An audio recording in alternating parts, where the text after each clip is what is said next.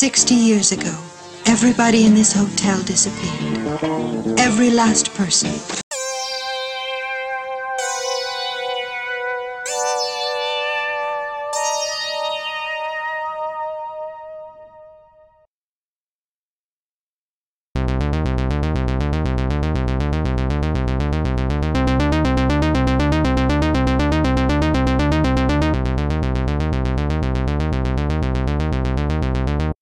Hello and welcome to Scream 101. I'm Brennan Klein. And I'm Shannon Chalakian. And today is our second week of Italian Horror Month, so we'll be discussing Lucio Fulci's The Beyond. But before we go forward, we must go back. Something um, very important and very significant happened this last week that we want to uh, shine some light on and talk about his golden years. So, Brennan, what are we talking about? We're talking about David Bowie, who recently passed away of cancer at the age of 69. I think he'd appreciate that, actually. But it was three days after he released his latest album, which is crazy because it was kind of unexpected from literally everyone in the world. yeah, I'm sure those sales are going to go through the roof now. Yeah, well, there, if there's one good thing to be had out of this. Um, but in honor of David Bowie, we watched Labyrinth. And instead of doing 10 word reviews, we're just going to talk about that a little bit and him a little bit. Yeah, um, I hadn't seen Labyrinth since I was a child. So it was a pretty new experience for me, actually, because I remembered kind of the, the gist of it. I remembered there was a Goblin King and David Bowie's crotch is huge. And of course, Dance Magic Dance, but like the details of the movie were also kind of new to me, which was fun. Yeah, absolutely. And of course, Jim Henson, the and the muppetry of it all is is uh, fantastic. Yeah, I I mean, I'm nearing the end of my Muppet marathon with Sergio. It was kind of fun to tack on another Jim Henson feature to that cuz I'm still too scared to watch Dark Crystal. But um Labyrinth is super fun. It's part Wizard of Oz, part Alice in Wonderland, and it's just kind of I mean, the the broad strokes plot is essentially Jennifer Connelly needs to learn to share. Yeah. But once you get down to the nitty gritty, it's just Jim Henson going crazy with the most creative, disturbing, super weird imagery that he could, and basically everything that he comes up with is pretty genius.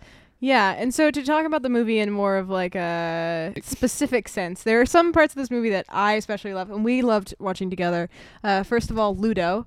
Uh, Smell bad. Smell bad. Ludo's my favorite character in this movie. He is adorable. He's this giant monster thing that Jennifer Connelly uh, cuts loose, and he's really cute and giant. But one of the best things about him is that he can call rocks to him, and because rock, rocks know. are her, are his friend, um, so he just like makes this noise, and then the rocks come to him. But he's great. Um, and they're of of John, Jennifer Connelly's like little gang of friends, I guess. There's also Hoggle, who no one cares about. Who cares about Hoggle? Uh, but He's a other character. Yeah, he's a character, whatever. Um, but this other character, Sir Didymus, he has a steed named Ambrosius, and you won't forget the name because he talks about it all the time. Ambrosius, come Am- here. Ambrosius. Ambrosius, where are you going? Faster, Ambrosius! Uh, yeah, it, it, was Uh, it's quite spectacular. Yeah, it's it's it's just a fun movie. David Bowie's actually pretty good in it, which I wasn't necessarily expecting because musicians turned actors don't work out all that often. Yeah. And he wrote pretty much all the music for the film and it's some of his more family friendly stuff, but Yeah. it's still super David Bowie. Yeah, um, and he's got a, quite a an interesting acting career too. I mean, he did the Prestige, and he's done other things. He did the um, vampire film The Hunger in 1983. Yeah, that's right. I mean, that's right. He does other stuff. So, uh, anyway, David Bowie. Uh, sorry, you're dead. Yeah. But um, Uh, a great uh, Scream 101 send off. Just real quick about him. Yes. I, I don't want to spend too much time. This is gonna be like half our episode, but when when he passed away, I I wasn't completely heartbroken because I'm not the hugest David Bowie fan, and a lot of people pass away, and it's just kind of part of what happens. But then when I thought back about it, like I looked on my iTunes list of all the David Bowie songs that I had, and I was like, holy crap, David Bowie is actually really influential in a lot of the music that I listened to when I was a child, which I didn't realize. Like I came to all of them separately, and they didn't kind of conglomerate together in my head until just now. yeah, But like he one of my favorite songs by him, "Changes," was quoted in the beginning of The Breakfast Club, and that's how I found that song, and it's such a great song.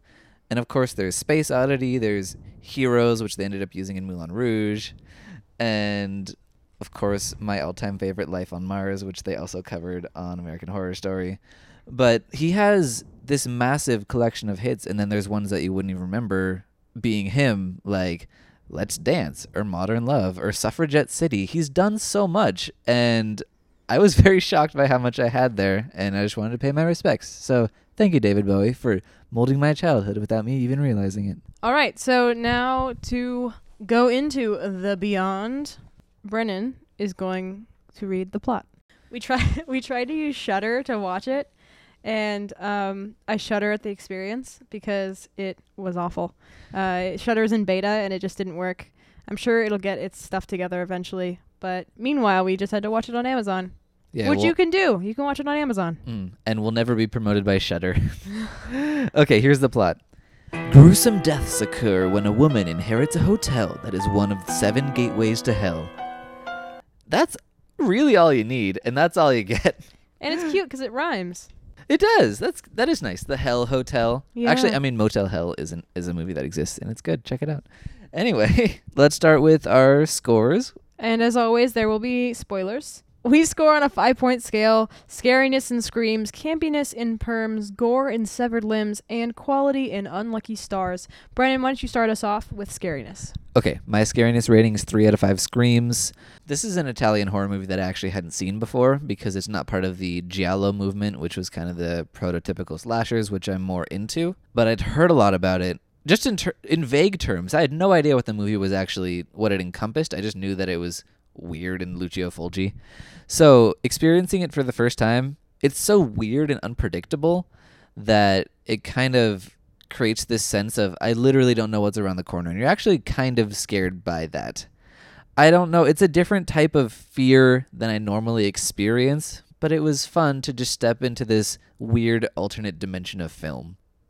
What do you think? Yeah, absolutely. Uh, I'm actually I'm gonna give this a four out of five. Nice. I know it's usually very surprising, especially because we watch slasher films that have high gore effects and less less on the scare factor. But I agree with what you were saying about how it kind of was just a very tense environment as far as you didn't really know what was going on. Um, and you didn't really know who was in power. It kind of reminded me of They Live in that sense, where it's like, you know, you're starting to see this bigger picture, but you start off knowing nothing. Uh, and there was also the effects were done amazingly well, and it was so much personal injury that you kind of like felt it on your body when it happened. Oh yeah. and uh, there's just this there's this one scene which we're going to talk about it later but there's a um, this one scene involving spiders that is just really dragged out. And that was a really cool thing about these shots too is that they took a lot of well rested time to build tension. Um, a lot of the fight scenes took a long time like it wasn't just a hit and run out of the door like you'll see in a Friday 13th movie or in Halloween. You know, it's not a mad dash to run away. It's more like a, you know, you can see the characters are in shock of what's happening and, and trying to assess rather than trying to fight, which is really, really interesting. Um, so altogether, I think it was very scary. So yeah, yeah. Um, campiness. Uh, for me, I rated it two out of five perms in campiness. Mm-hmm. All Italian films are kind of essentially a little bit campy. Mm-hmm. This one, um, I wasn't laughing so much at the Beyond as just embracing the weirdness that it contained, so I only gave it two out of five. But there's this one scene where um, the main character Liza steps into a bookstore and the clerk just keeps giggling, and it's so strange. and he he's clearly this super Italian guy, but he's overdubbed with this. It's like a like a Zach Galifianakis Southern accent Yeah. like the one that he would do was like oh you haven't sold those books yet oh that's too bad yeah. Y'all come back now. You hear? yeah exactly um so just like there are scenes like that where the weirdness pushes past the threshold of scary into just something totally bizarre and that's why i gave it two out of five but other than that there wasn't a lot Yeah. to actually laugh at Yeah, I agree. Uh, I also rated it two out of five. I think part of the campiness score is just kind of the fact that it's supposed to be set in Louisiana, um, which we discuss. Uh, but you can tell fairly clearly that it's not Louisiana. Um, there was actually I, I turned to Brennan during this one scene where uh, the main character Liza was driving a car down what seemed to be like a highway, but it was it was really weird. It looked like it was by an ocean, which was It looked like it was in an ocean. Like, yeah, it was very strange. The highway Um, w was like directly across a giant body of water, and I was like, you know, that giant uh, Louisiana Ocean that we got right in the middle of it, right there. Right. Yeah, exactly. Um, but literally driving down the line, like down the middle. Oh, And I- yeah. I, turned to Brennan and I was like, I bet these Italians were like, I don't know, do they drive from the left or the right? I don't know. We'll just have them drive down the middle. Just to put them in the middle. Oh, yeah, exactly. And here's another thing. There was an Italian guy who was dressed in overalls, had a mustache and beard, and um, was a plumber. And I was like, it's me, Mario, because it's literally Mario. I mean, his name was Joe, He's Joe the plumber. Joe the plumber, but he's an Italian plumber. So you're Mario. Yeah, well, I don't think Mario gets his eyes gouged out by zombie arms, so it is slightly different. And He'll probably do that in the new 3DS game. yeah, probably. what did you rate it on Gore, Shannon? I'm excited to hear what you have to say about this. Okay, I rated it a 4 out of 5 gore. I was so impressed by this movie. I was very, very pleased. And just from the beginning, like, first of all, you got people who have torches inside a house, which already my mom senses are like, that's a bad idea. you know? and they they had to um they had to get to that hotel to torch the guy they had to like take a boat across this marsh and i'm it's like a bayou. It's Louisiana. yeah whatever but i was like they had to really plan ahead with their angry mob like Yeah. i don't feel like i could sustain my anger for that long like by the time i got to the bog i'd be like you know what maybe i'll just go home take a nap Yeah. watch some uh some naked dating Oh, God. whatever this awful reality show we've been watching clips of Um, but yeah, so they come in on these boats, and it reminds me kind of like Aguirre Wrath of God. Like it's very like documentary style, long shots of people just standing, like sitting in one place, you know, holding these torches. And they go in.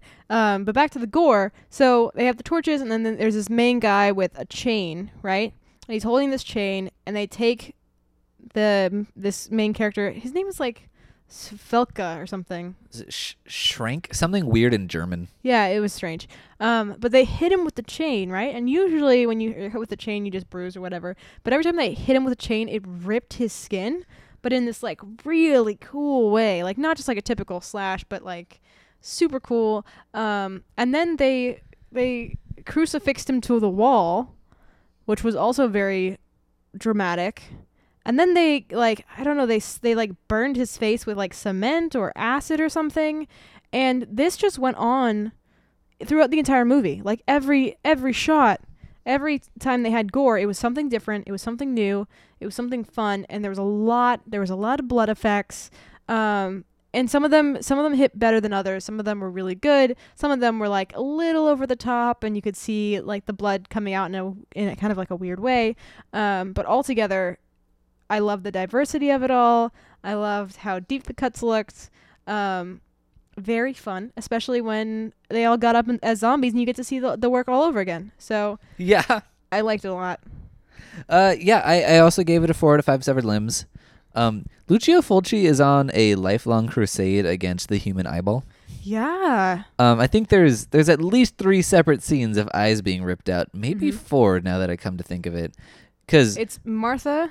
There's Martha. The, um, someone gets a nail through the back of the head and it pushes out her eye. Right.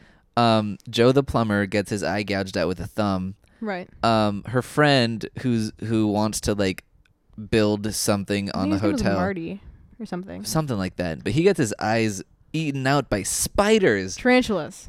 Yeah, Yeah. I I think that was probably the scene that freaked me out the most gore wise because I I see a lot of gore in my Yeah. line of work, but that scene like. Cause it's Italian, so it's kind of fakey, but still, you're like a spider's ripping out his eye. Yeah. Who came up with this? Why? Yeah. It was, ooh, it was intense. Yeah. It was so good. I'm like, Yeah, I just it's so funny because Shannon will sit through whatever like uh prestige pictures. Like Shannon does not like The Sixth Sense, which is one of my favorite movies. But we're sitting here watching eyes being nibbled out by spiders and she's just glowing like like like when a pregnant woman walks into the room and you're like you're just glowing and it's like Shannon is pregnant with eyeball gore. Yes. It was Oh my so God. good. You have to tell the joke. Speaking of, I heard a joke at work the other day, which totally relates. Trust me. Uh, let's get this started. Um, so this expectant father is waiting in the waiting room for his wife to give birth, and the doctor comes out and he's like, "All right, uh, your child is born. Uh, they're seven pounds, but there's one problem." And the dad's like, "What? What's the problem?" And the doctor's like, "Your kid has no arms." And the dad's like, "Okay, um, well, we can work with this. Like, I'll, I'll love my child anyway. It's my child, so we can get prosthetic arms for it, whatever." And doctor's like, "And another thing." And the guy's like, "What? What could possibly be worse than that?" And he's like, "Also, it has no legs." And he's like, "Well, I was okay with the arms thing, so I guess we can." Keep going. I mean, it's not ideal, but we'll get prosthetic legs, and it's still my child, and that'll be fine. And the doctor's like, uh, there's one more thing. So he takes the dad into the room, and sitting in the bassinet is just a giant seven pound eyeball. And the dad's like, What the hell? What could possibly be worse than this? And the doctor says, Well, it's blind. and it's just the weirdest joke I've ever heard, and I keep thinking about it. It's so fascinating. And it's it's the second weirdest joke I've ever heard. Oh no, it's the third weirdest joke I've ever heard. Ooh. Um, one of which, the cookie joke, you tell, which we're not gonna That, we're that, not gonna that would do. be a whole separate podcast. Yeah, that's that's yeah, it's a whole hour long podcast. Um, and another joke that I have to tell you later, but I won't say on air. Ooh. I know, Keep the intrigue. Hey, I if you want to find out the joke, tweet us at Scream101pod. and I will tell you the joke. Um, but yeah, that was great. I keep telling that at work. It's hilarious. It's so much fun. Yeah. Shannon, what would you rate this movie on quality? Uh, four out of five. I definitely Nice. not only would I watch this again, I think it's it it definitely is on my top ten list now. Um, That's great. I know it's saying something. I enjoyed it so much. I am sort of upset that you compared uh Lucio, what's his name? Lucio Fulci. Lucio Fulci. You compared him to Michael Bay. Well, okay, no, he's he is an artist. I was trying to explain to Shannon the difference between Dario Argento and Lucio Fulci because Dario Argento's gore is very like stylized and beautiful and Yeah. kind of not even gore at some point. You're like, I don't know what I'm watching, but it's gorgeous. Yeah. I, I said he was the Steven Spielberg and Lucio Fulci was the Michael Bay because Lucio Fulci's like, let's just get right into this, stick our hands in and pull out some pig guts and we're gonna have a great time. Yeah. like he's just ready to go with all the explosions and everything. And that Yeah. was my comparison. I'm not. I wasn't Okay, talking about in terms of artistry. Okay, but uh, you know, it has to be said that this was very artful the way that that this was done, and there were some things that um, I didn't know even know that they were still doing in the '80s or were doing in the '80s, like like the um, another thing about eyes with the eyeballs. Uh, one of the things this film I'm sure is known for, it's in the it's in the poster, is they're wearing these like really weird contacts, the ghosts or whatever, um, or the the people who've seen hell. Um, that look kind of like eggshell green.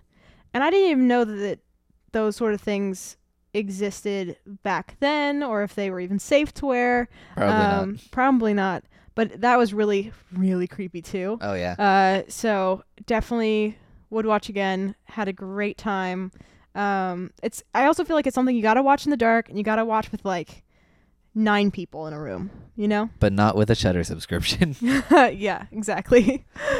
All right, and I gave The Beyond three out of five unlucky stars, which is one of the rare occurrences where Shannon likes our movie of the week more than I do, yes. which is fantastic, and I'm glad. I'm so glad it was this one. um, I I prefer Suspiria to The Beyond, which I think is acceptable. That's okay. It's the Fred Astaire. Like you, you prefer Fred, Fred Astaire to my Gene Kelly. That's that's how I'm gonna compare it. yeah, no, that's totally fine. I mean, I totally agree that it is an artistic film in a different way. Yeah. I think my favorite scene of artistry is the opening flashback because it's got some really cool editing techniques that it uses that uh, they're very uh, avant-garde and it's cool. For but for me the the pacing was a little off.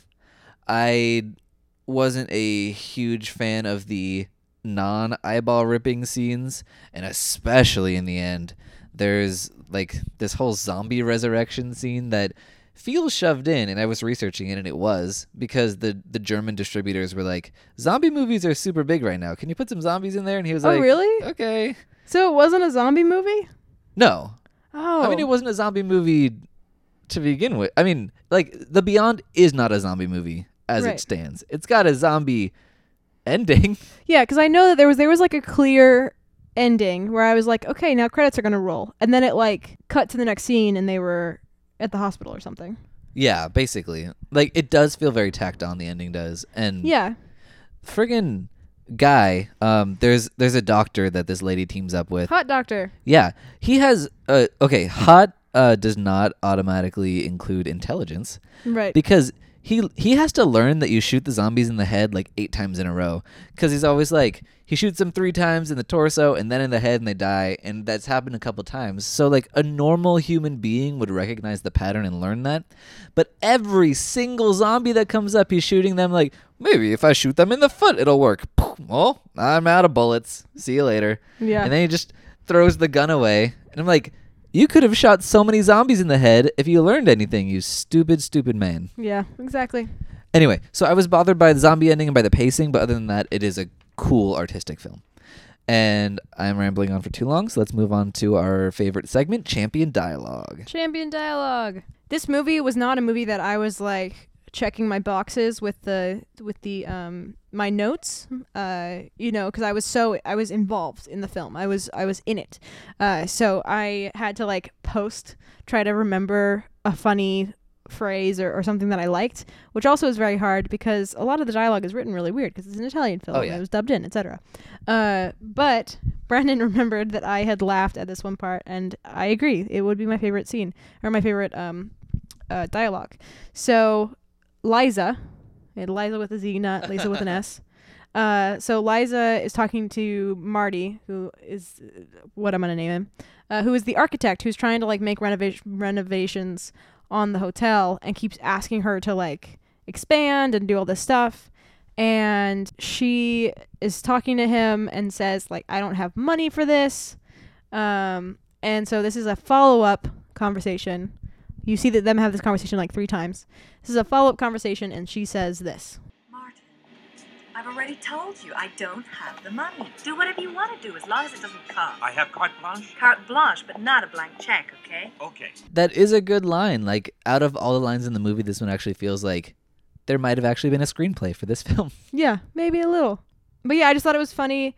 Uh, and that he genuinely didn't seem like he was trying to like rip her off. I think he was really excited about the project. Like you could oh, he tell. totally was. Yeah, he was like, and we could do this and we can do this. And she's like, I don't have money. And he's like, but we could do this. And so she's like, all right, like you do what you want, but you ain't getting my money. He's kind of like an overeager dad. He's like, it's a fixer upper. Upper. We'll turn the basement into a playroom. Yeah, that's wee. exactly what he says. Uh, too bad the basement is flooded with the undead. Yeah, that's true. Yeah. It does make it hard to make it a playroom for for children at least. Yeah. Uh, anyway, my champion dialogue. I'm I'm going off book for this one. Um, there's not actually a clip for this because all it is is a sign in the hospital that says "Do not entry," Yes. and that's my single favorite thing about the Beyond, because, I mean, it was Italian translated into English, and because they're trying to sell it in American markets, it it's set in Louisiana, um, but some things just don't work because if you have an all Italian crew, no one's gonna catch that, and it slips past everyone. And I thought it was cool. Yeah, it's great. I also love the sign for the hospital, um, where it's just this. It's a white, just like a, it looks like a white cardboard sign that someone stenciled on the, the word hospital. Uh, so I that's I think that's another thing that I appreciate about, about this film is that some of the things, though they were very artful, it's it felt like it was just a really good student film. Yeah, it's handmade. Yeah, it was it was and I admire that, you know, cuz it was it was like they were really MacGyvering it. They were that's not even the right word. You know what I mean? They're they were like they yeah, were using all they, their they resources. were being innovative with their Yeah, resources. Mac- exactly. MacGyvering makes sense. They're like, well, we need to make a hospital sign. We got some poster board and some fecal matter. Let's see what we can do. Yeah, exactly. And and it was so good. And there were times where you're like, wow, like this totally passes. Like it totally you wouldn't know that you made it with limited resources. So, it was cool. Cool. And so, who was your favorite character in this film? My favorite character was a hot doctor. Um, there weren't that many. Well, I mean, there was a. It was a small cast, uh, but not a lot of the c- characters were fleshed out. You know, because some of them um, were undead flesh anyway. Uh, Uh, but my favorite character is definitely Hot Doc. He he isn't conventionally attractive, um, and he looks like Indiana Jones. He's just like kind of scruffy and wears all tan and is like grumbly, like mer. Um, but in in the end, like saves the girl, saves the day. Um, and yeah, so I just thought that he was funny because he he's like too logical to believe that any of this exists and he's like trying to find like a logical reasoning and then at the very end of the movie they like walk off into the middle of hell and then they get those like weird eggshell looking eye contacts in and he looks so genuinely afraid Oh, yeah. he's like crying um because he he like I, I feel like it's a sudden realization that he was wrong and he, there wasn't any sort of explanation and this was supernatural and she's like so zen next to him yeah, she seems super cool with being trapped in hell. yeah exactly i think it was just her being done you know she's like okay like this has happened now She's like, I can't even with this. Yeah exactly meanwhile he's like having a life crisis But oh my god, that scene. I, I hate it when people announce their profession and then say something super stupid. Like he's Yeah. like, I'm a doctor, so I need a rational explanation for this. It's like, no, you just need a rational explanation. That's fine. You don't have to be a doctor. It reminds me of the uh, Eli Roth classic Knock Knock. These two girls are talking to Keanu Reeves about fate, and he's like, Well, I'm an architect, so clearly I believe that you create your own design. And I'm like, That's the most stupid, dumb, idiotic thing I've ever heard anyone say in a motion picture film. Uh, the end, I don't like it when that happens. My favorite character is Martha Narther, um, which is technically two characters, but no one can pronounce their names in a way that's intelligible. Their names are Martha and Arthur, but they're always together, so they're Martha and Arthur. And but they're never are they actually never are together oh yeah, they're never together in the same scene, but they're together when people talk about them. because they came along with the the house yeah, with the hotel which is never really explained but Yeah, and they're super supposed to be like evil and weird, but then they get menaced and killed by the Hellmouth. So I, liter- I had no idea what was going on with them. Yeah, So and my theory is that they know about the undead, and their entire deal is that their goal is just to keep, like, keep the the wall um, cemented over. okay, You know, like that's what I think. Is That makes deal. sense. They're the guardians of the of the seventh door to to to hell. Um, but I'll yeah, take it. I love I love Martha and Arthur. yeah, I was just so intrigued by them. yeah. And so moving moving right along, what was your favorite scene? Um, my favorite scene uh was the whole tacked on zombie scene. Uh, okay, I know I know it was just tacked on, but I I guess I like that I can qualify this movie as a zombie movie and say that like there's another zombie movie to my top list, which I'm excited about. Um but I just thought it was so funny because first of all, zombies moving slow. I always like zombies moving slow, faster than than zombies, better than zombies moving fast. Um, and he's having that that trouble trying to, to kill them because he's not very smart. Uh, but they keep like running into the lab and running up and down, and they find Jill, who's like this evil girl who who who vanishes for like a full hour and Yeah. then comes back in the very end? Yeah, she's literally she's like a subplot that like comes back for no reason other than oh she sticks her hand in the girl's face and almost rips out her eyes. Yeah. Um, then she gets shot in the brain. yeah. Oh yeah. and her- Hardcore. That her was a good brain gore explodes. So good. But one of my favorite parts is the zombies. Part of this whole scene was the zombies are like trying to get in this door, but they're just like running into the door very slowly. And it's I don't know. It was good. It was funny. It was intense because it was like scary, but the zombies weren't being scary. It was just dr- dramatic. I don't know. I like that scene. Yeah. And I have a confession to make. Okay. Uh, my favorite scene is also from that segment of the film. Ah! Um, it's when the main girl Liza she looks down at her hands and she realizes that they're bleeding, like she has weird stigmata, and then a whole bunch of zombies burst through the window behind her and grab her. Oh yeah. Like I think that's one of the coolest shock sequences because it's so out of the out of the blue. Because at first you're like, "What the hell's going on with their hands?" and then suddenly zombies burst out of everywhere, Yeah. and that was fun. It was a good scene. Yeah, and and we had been watching another movie that I will not tell you what we watched. We were watching another movie where during that movie, like three different times, there were characters who were standing in front of windows who like a similar thing happened. Yeah. So I was like more attuned to be like, okay, She's standing directly in front of a window. We know what's gonna happen. That is true. That's one of that's one of the rules. Don't do that. Exactly, exactly. Let's move on to our Blood and Black Lace segment, which is our special Italian Horror Month segment, where we talk about things that are kind of specific to the Italians and their weird style of filmmaking. Yay. Uh, so first of all, what was your best shot? Hit me with your best shot, Shannon. So, um, what I thought was the most artful shot was Liza and Emily. Emily, Let me explain Emily. So that weird driving scene where where Liza's driving the car down this highway with no one else around in the middle of the highway Across the ocean. across the ocean. This this movie is so weird, you guys. Um, there's just a woman with a German Shepherd. It's always a German Shepherd. In all any movie where there's a dog in a horror film, it is most likely a German Shepherd. Um, but drives almost into her, stops in front of her, and then this woman gets into the car and they drive to her house.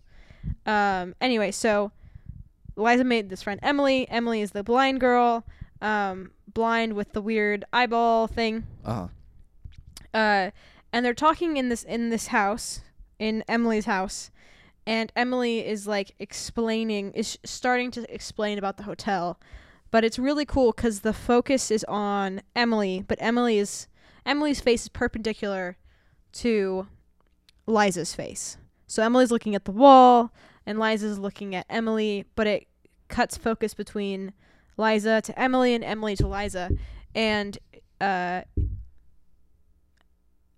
in this film they do that a lot. Like they do that in several different. It's, it's like he learned how to do that on his camera and wanted to try it out a couple times. Um, but it was really spectacular there, uh, and I thought it was really pretty. yeah, kind of like uh, Ingmar Bergman's persona, if you will. Ah, there you go. Uh, yeah. Okay, my best shot. Super simple. They're driving away from the hotel towards the very end, like when they when the hell the hell mouth has kind of been opened, and they drive away, and then all the lights flicker on in the hotel, and you can see the shadows of people moving back and forth. It's kind of like Home Alone Three. Come to think of it. Um, you know that classic film Home Alone Three, because he sets up all these cardboard cutouts of like Shaq and stuff to move back and forth around the window to make it look Mhm. like there's a party going on, but evil. So Brennan, what was your most baroque kill? Okay, my most baroque kill is Mrs. Joe the plumber comes into the autopsy room to visit her husband and dress him up for in his funeral clothes. And there's like some sort of zombie thing next to her that never really comes to life or whatever, but she starts screaming and then you cut to her little girl Jill outside and she's like what the hell is going on? My mom's screaming. Then it just cuts to this beaker bubbling and you're like no, I don't know what's happening. Italy, please explain this to me. But then the girl walks in and the beaker is full of acid and it spills over onto the mom who's like lying on the floor. And it looks like water because it's clear. yeah. So it it falls onto the mom's face and it starts bubbling and her face starts to melt. And then like you just you watch this for a while cuz Lucio Fulci likes to just kind of let it linger. But then as her face dissolves, this acid and blood mixture starts to spread in a giant puddle towards the little girl's shoes and she's running around the room trying all the doors trying to escape as this just giant puddle of her mom is chasing her and I love it. It's so fascinating and terrifying and strange and it's beautiful and it's it's an effect that looks great because it's easy to do. Yeah, absolutely. I mean, it really just looks like if you've ever made a like a, a sand um, volcano Oh with yeah. like the vinegar mixture. That's what it looks like, you know. It's just like a carbonated mixture, but because of what you just saw with the mom's face, you believe that it's acid, you know. Yeah. So so something that, you know, could be soap bubbles looks like it's going to kill this girl, you yeah. know. And also her father just died and she watched her mother's entire body dissolve into this thing that is now chasing her. Yeah. It's intense. Yeah, it's really intense. Um and that's another reason why I like this movie so much is that it's not just one brand of horror, you know? Cuz that is that is chemical horror, you know, and um uh that leads into my kill as Oh, God. well, which is um what we're going to call just the spider kill. So, Spider kill. Spider kill. Um, so Marty, the architect, goes to find the original plans of the house, uh, and goes up on this ladder and gets the plans out. But instead of being a normal person and walking down the ladder and like reading it at these nice tables that are right there, he decides to read them while standing on the ladder. So of course, you know what happens. He gets freaked out and falls off the ladder. So he's looking at the plans. It's not entirely clear what he finds in the plans. Probably just that like there's more rooms to the hotel or like secret passageways, whatever. Or like someone drew a dick on the blueprint. um, and he falls off. Uh, the the he falls off the Ladder. ladder. And then when he falls off the ladder, you're looking at him as if the camera's on the ground. And in the background, on the floor, are tarantulas, right? So, first of all, I don't know why City Hall doesn't have a better exterminator. But second of all, this kill is amazing because they have several real live tarantulas, right? So they so let's say they have two or three live tarantulas, and then they have a couple of other like similarly sized spider things that move just a little bit so that it seems like there are a lot more tarantulas than they Oh, yeah. actually have. And you watch these tarantulas like in very close ups walk all the way up to uh, Marty and then kind of crawl up his hand, go across his chest, and up onto his face, right? And then this part is what where it gets really artful because they cut between essentially three different shots very quickly. They cut between um, the tarantula st- standing on glass, so you can see its fangs um, that are tucked underneath him. So you can see kind of as if you were Marty laying down. Um, so you're seeing the tarantula's fangs, and then you see a fake tarantula biting into the into his face. Um, so you actually see his face kind of ripping apart, and then you also see you cut to his eyes.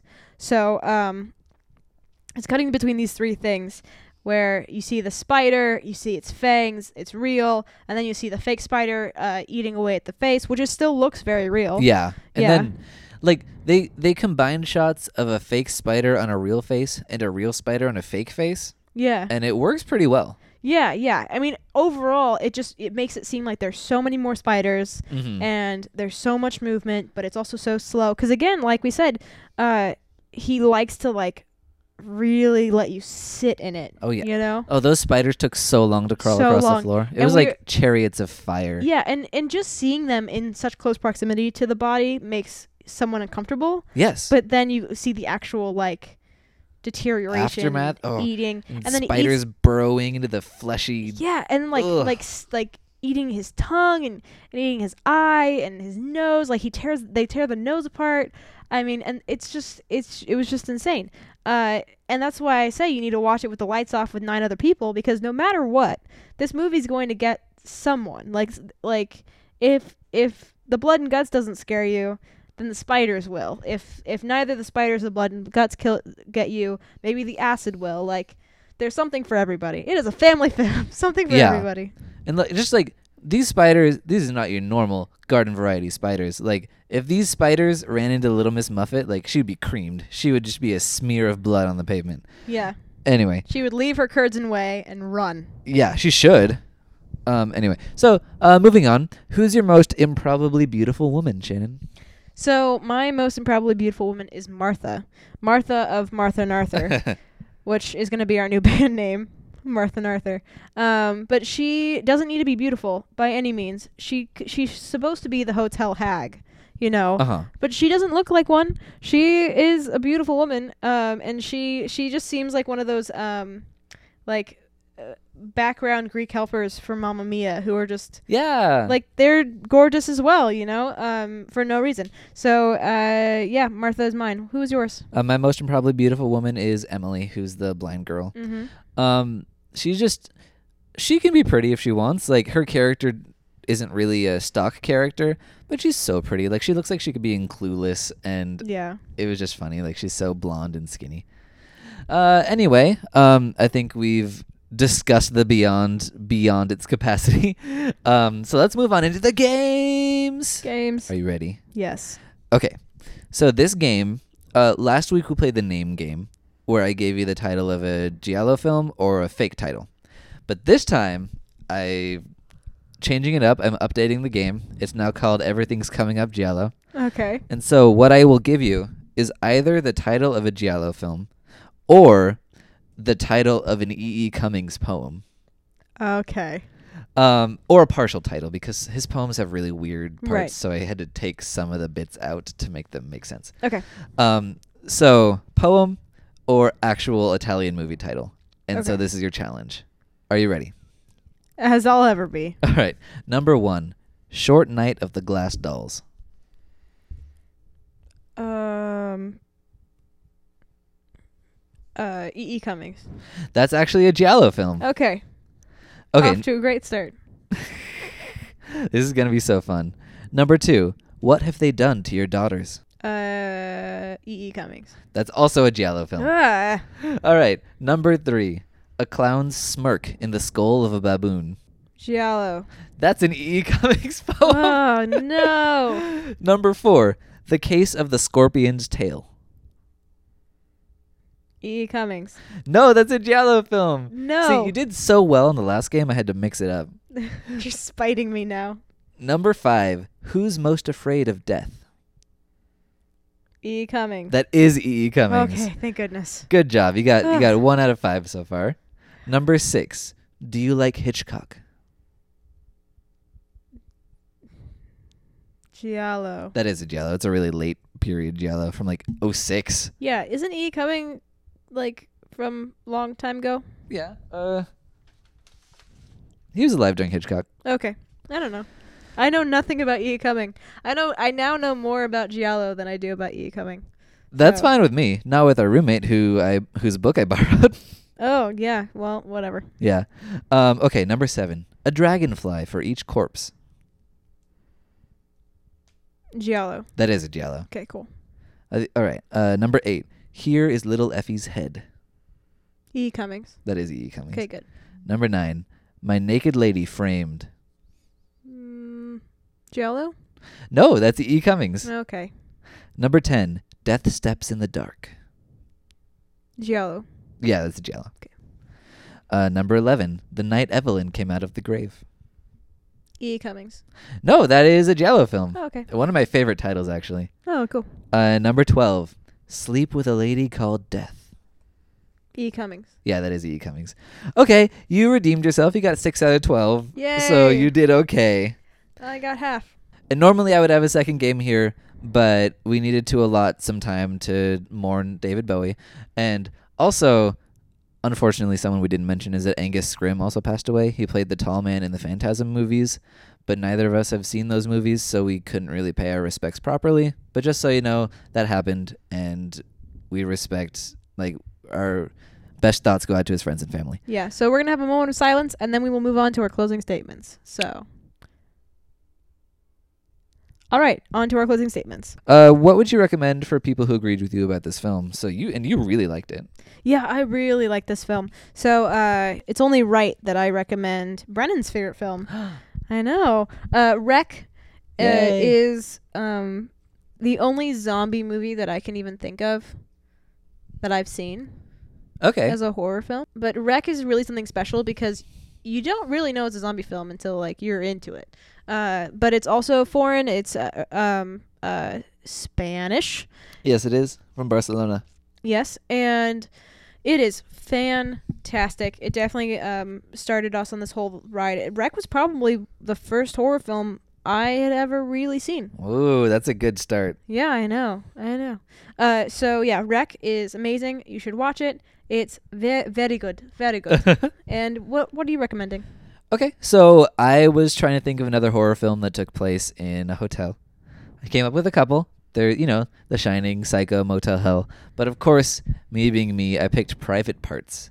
It's an early 70s film that's set in a hotel. Like a young girl uh, becomes estranged from her family and has to move into this super weird hotel.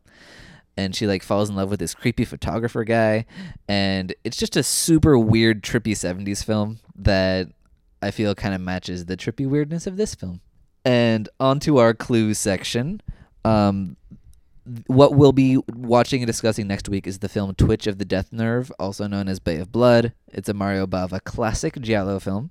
Okay, the about the clue from last week. I said it was we were looking for the second last house on the left or whatever.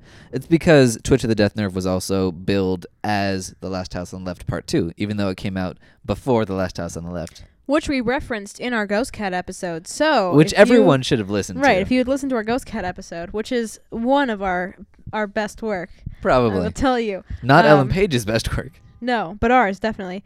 Uh, then you will have uh had a had a leg up in the competition. So Yes. And yeah, see, no, if you listen thoroughly, sometimes the clues will sneak in. And here's the clue for our episode two weeks from now. For Shannon's birthday, we'll be hosting a big celebration in a little house on the Canadian prairie. It'll be one of the top 10 events of your life. If you have a guess for that clue, if you have any questions, comments, or champion dialogues you want to share from Twitch of the Death Nerve, which is actually on Shudder. If you want to redeem our potential of being sponsored by them, you can get a free 14-day trial of Shudder and try to watch Bay of Blood and hope it works. Um, yeah, again, we we make no money from this, and we actually hated our first experience with it. But if it works for you, then please let us know. yeah, and you could watch it with us. So that's the only reason we're telling you. Yeah. Anyway, so you can contact us via Twitter at Scream101pod, Facebook at Scream101podcast, via email at Scream101podcast at gmail.com. Find us on iTunes, subscribe, rate, and review us. Give us five stars so we don't send spiders to eat your eyes. Yay! so Brennan, who who will be singing us out? Actually, David Bowie will be singing us out. I've compiled kind of a special tribute to him and the works that he inspired. So please enjoy. Yay! You remind me of the babe. Babe with the power. Power of voodoo. You do. Remind me of the babe.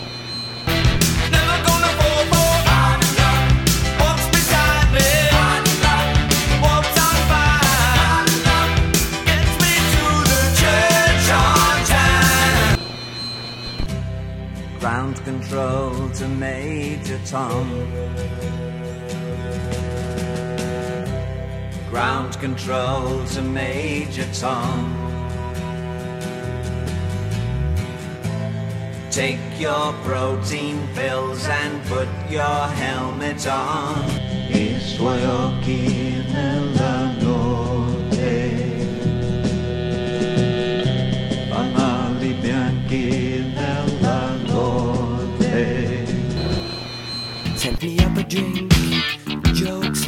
Major Tom. The count goes on. Four, three, two,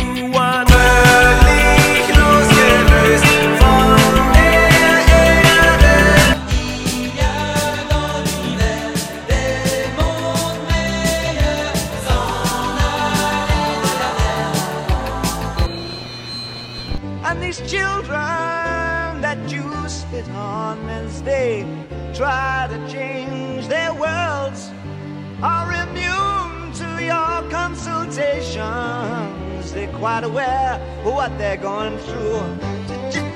Changes. Turn and face the strain. Changes. Don't tell them to grow up uh, out of it.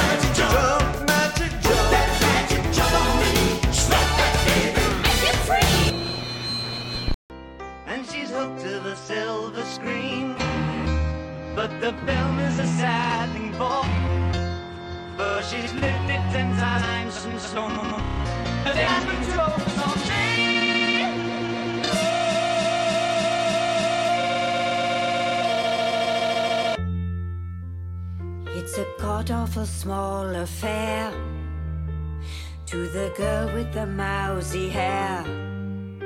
But her mommy is yelling no, and her daddy has told her to go. But her friend is nowhere to be seen. Now she walks to her sunken dream.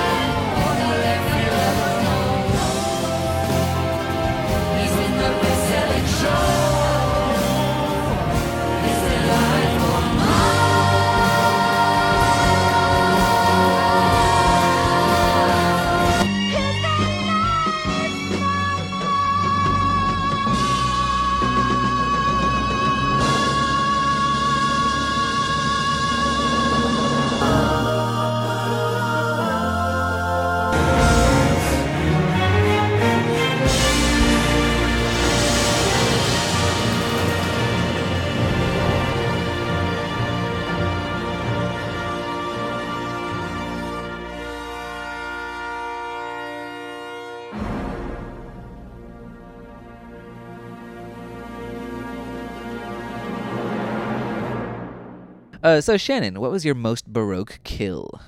Let's switch that because you introduced Okay. the last one. Uh, so Brennan, what was your most baroque quill? Quill, baroque quill, baroque quill. Uh, Peter Quill, actually. So, so Brennan, uh, what was your most baroque quill? We're keeping this part You, in. you try to say that. Baroque kill. What was your? so Brennan, See, what, I'm a professional, Shannon. whatever. Uh, Home Alone three. Um, All right, bye everyone. ciao.